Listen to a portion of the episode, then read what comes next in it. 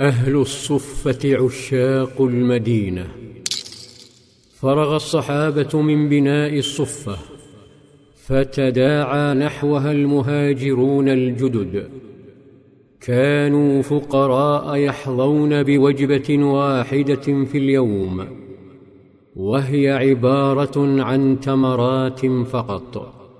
يقول أحدهم واسمه طلحة بن عمرو كان الرجل إذا قدم على النبي وكان له بالمدينة عريف نزل عليه وإذا لم يكن له عريف نزل مع أصحاب الصفة وكنت في من نزل الصفة وكان يجري علينا من رسول الله كل يوم مد من تمر بين رجلين.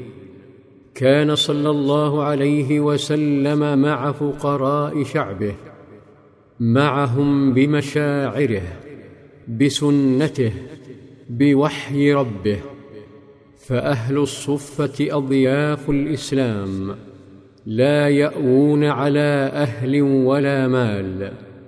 إذا أتته صدقة بعث بها إليهم ولم يتناول منها شيئا.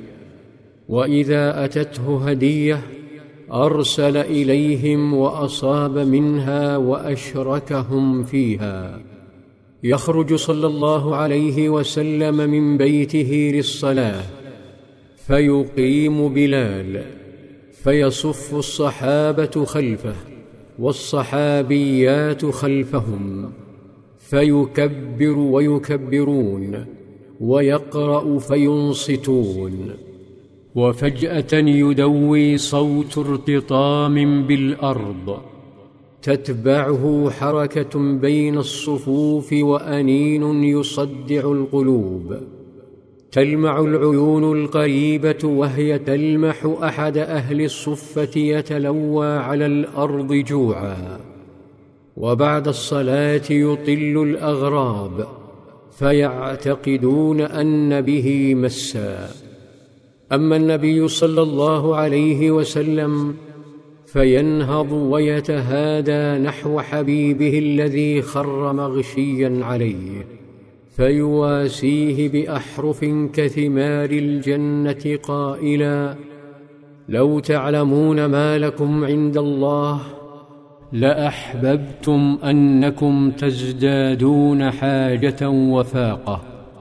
هذه الفاقة عاناها أحدهم فقال والله الذي لا إله إلا هو إن كنت لأعتمد بكبدي على الأرض من الجوع وإن كنت لأشد الحجر على بطني من الجوع.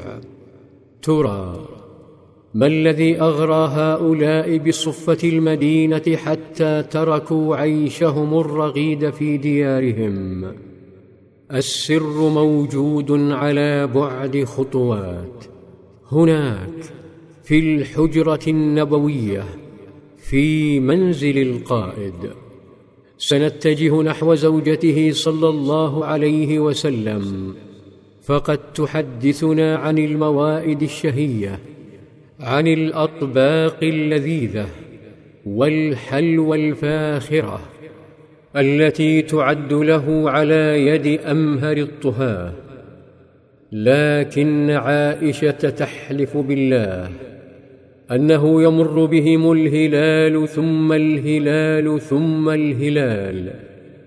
يمر ستون يوما وما أوقد في أبيات رسول الله نار. يمر شهران دون طبخ. أيحدث هذا في بيت أفضل من مشى على الأرض؟ اذا فما طعامه؟ الإجابة مبكية. لكنها أوجدت شعبا يفضل الموت على أن تمس قائده شوكة. الإجابة أبكت عمر بن الخطاب. حين تلفت في بيت نبيه فسالت دموعه رأفة به صلى الله عليه وسلم. في ظلال ظلال في ظلال السيرة.